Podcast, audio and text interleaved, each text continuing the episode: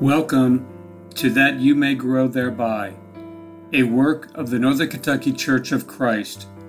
We are located at 18 Scott Drive in Florence, Kentucky. Our phone number is 859-371-2095. You can also visit us at www.nkcofc.com. And now, that you may grow thereby.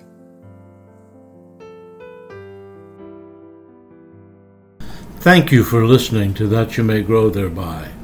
My name is Greg Litmer. I am one of the elders of the Northern Kentucky Church of Christ, and in this episode we're going to wrap up our discussion of the marriage relationship.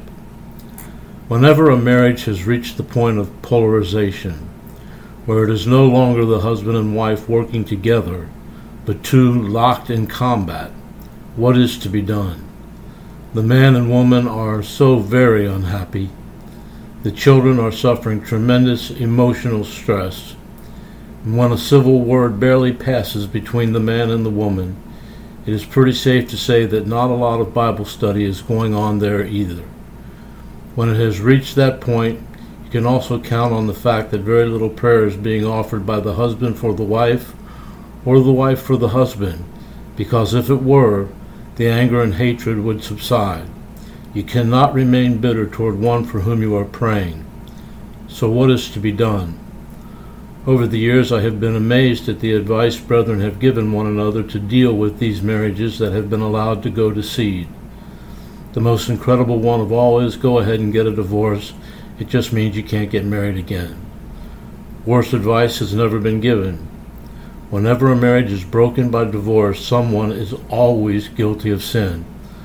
One does not have the biblical right to walk out of his marriage in search of an elusive happiness. The sins of a mate may leave an innocent Christian very few options. However, both the innocent and the guilty should remember, there is only one reason given in God's Word for divorce and remarriage. It is found in Matthew 5:32 and in Matthew 19:9. That one reason is fornication. Divorcing and remarrying for any other reason is sinful. If an individual marries after they have divorced for a reason other than fornication, they have committed sin. Adultery is what the Bible calls it. But we must understand that a divorce and remarriage for any reason other than fornication is a sin. Some have advised a brother or sister to go ahead and get a divorce for a reason other than fornication. There is sin number one, both in the doing and in the advising. And then in the future, if their former spouse marries someone else, they would be free to marry. That is absolutely not true. If we look at Matthew 19:9, without the exception clause, the meaning is clear. If a person has been divorced for a reason other than fornication, they cannot remarry without sin. The passage says, whosoever shall put away his wife and shall marry another commits adultery, and whoso marries her which is put away doth commit adultery.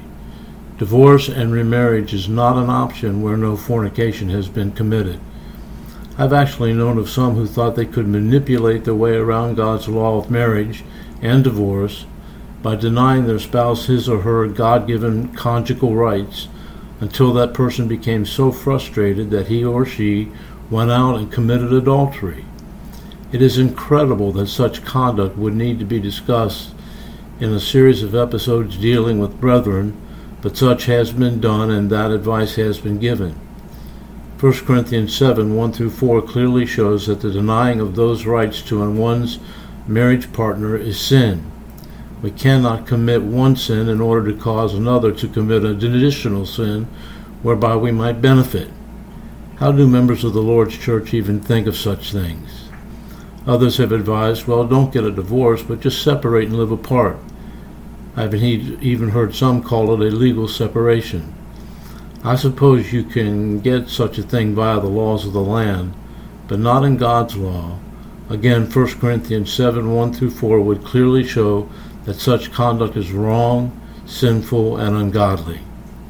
It is possible for a couple to separate for a period of time, but not indefinitely. But this separation must be by mutual consent. for the purpose of giving themselves to prayer and fasting, and they must come together again to avoid the temptation to commit adultery that Satan would place before them. Look at 1 Corinthians 7 and verse 5, where Paul wrote, "Defraud ye not one the other, except it be with consent for a time, that you may give yourselves to fasting and prayer, and come together again, that Satan tempt you not for your incontinency." Others have advised couples to remain in the same house for the sake of the children and in recognizing that they have no right to divorce, but to live essentially in a platonic relationship. That is not God's design for marriage. That is in violation of 1 Corinthians 7, 1 through 4. That is putting a Band-Aid on a gaping wound. It is not fixing the problem, it is compounding it. When a marriage of a brother or sister is falling apart, the goal is to fix it, not to destroy it. The marriage would not be in that state if they had walked consistently with God in the marriage in the first place. The marriage will never be fixed by leaving God out of the solution. In every marriage that I have attended or conducted, somewhere in the ceremony the phrase, "till death do you part," was mentioned.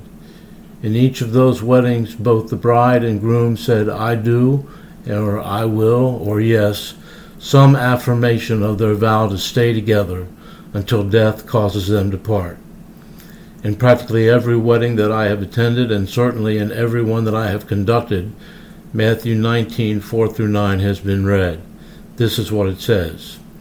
"And he answered and said unto them, Have ye not read that he which made them at the beginning made them male and female, and said, For this cause shall a man leave his father and mother, and shall cleave to his wife, and they twain shall be one flesh? Wherefore they are no more twain, but one flesh. What therefore God hath joined together, let not man put asunder. They said unto him, Why did Moses then command to give a writing of divorcement, and to put her away? He saith unto them, Moses, because of the hardness of your hearts, suffered you to put away your wives. But from the beginning it was not so. And I say unto you, Whosoever shall put away his wife, except it be for fornication, and shall marry another, commits adultery. And whoso marries her which is put away, doth commit adultery."